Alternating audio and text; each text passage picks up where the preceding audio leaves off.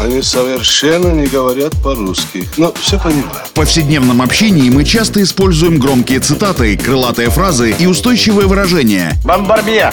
Киргуду! И даже не задумываемся об их истинном смысле и тайном происхождении. Что он сказал? Игра в слова. Настало время узнать тонкости известных метафор и речевых оборотов. Куль железо, не отходя от кассы. Игра в слова. Александр Барский доступно и легко расскажет обо всем, что может придать новый смысл привычным фразам. Видишь суслика? Нет.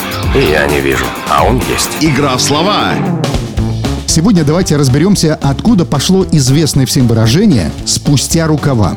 В наше время работать или делать все спустя рукава – это означает небрежное, безответственное отношение к труду. Действие и работа, совершенная без особого старания, неаккуратно и с некоторой долей лени.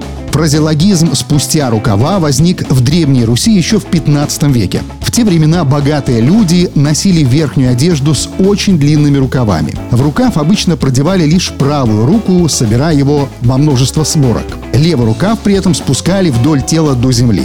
Ну, понятно, что заниматься физическим трудом и что-либо толково сделать в такой одежде было невозможно. Поэтому и возникло в ремесленных кругах выражение «работать спустя рукава», что означало выполнять свою работу без усердия, ну и кое-как. В тот же период появилось и противоположное по смыслу выражение «работать засучив рукава», то есть старательно, с полной отдачей. Игра в слова. Вот теперь вы знаете особенности и историю появления выражения «спустя рукава» и можете смело, а главное к месту употреблять эту фразу. Игра в слова! Александр Барский доступно и легко расскажет обо всем, что может придать новый смысл привычным фразам. Правицапа — это то, без чего пепелац может только так летать. Игра в слова.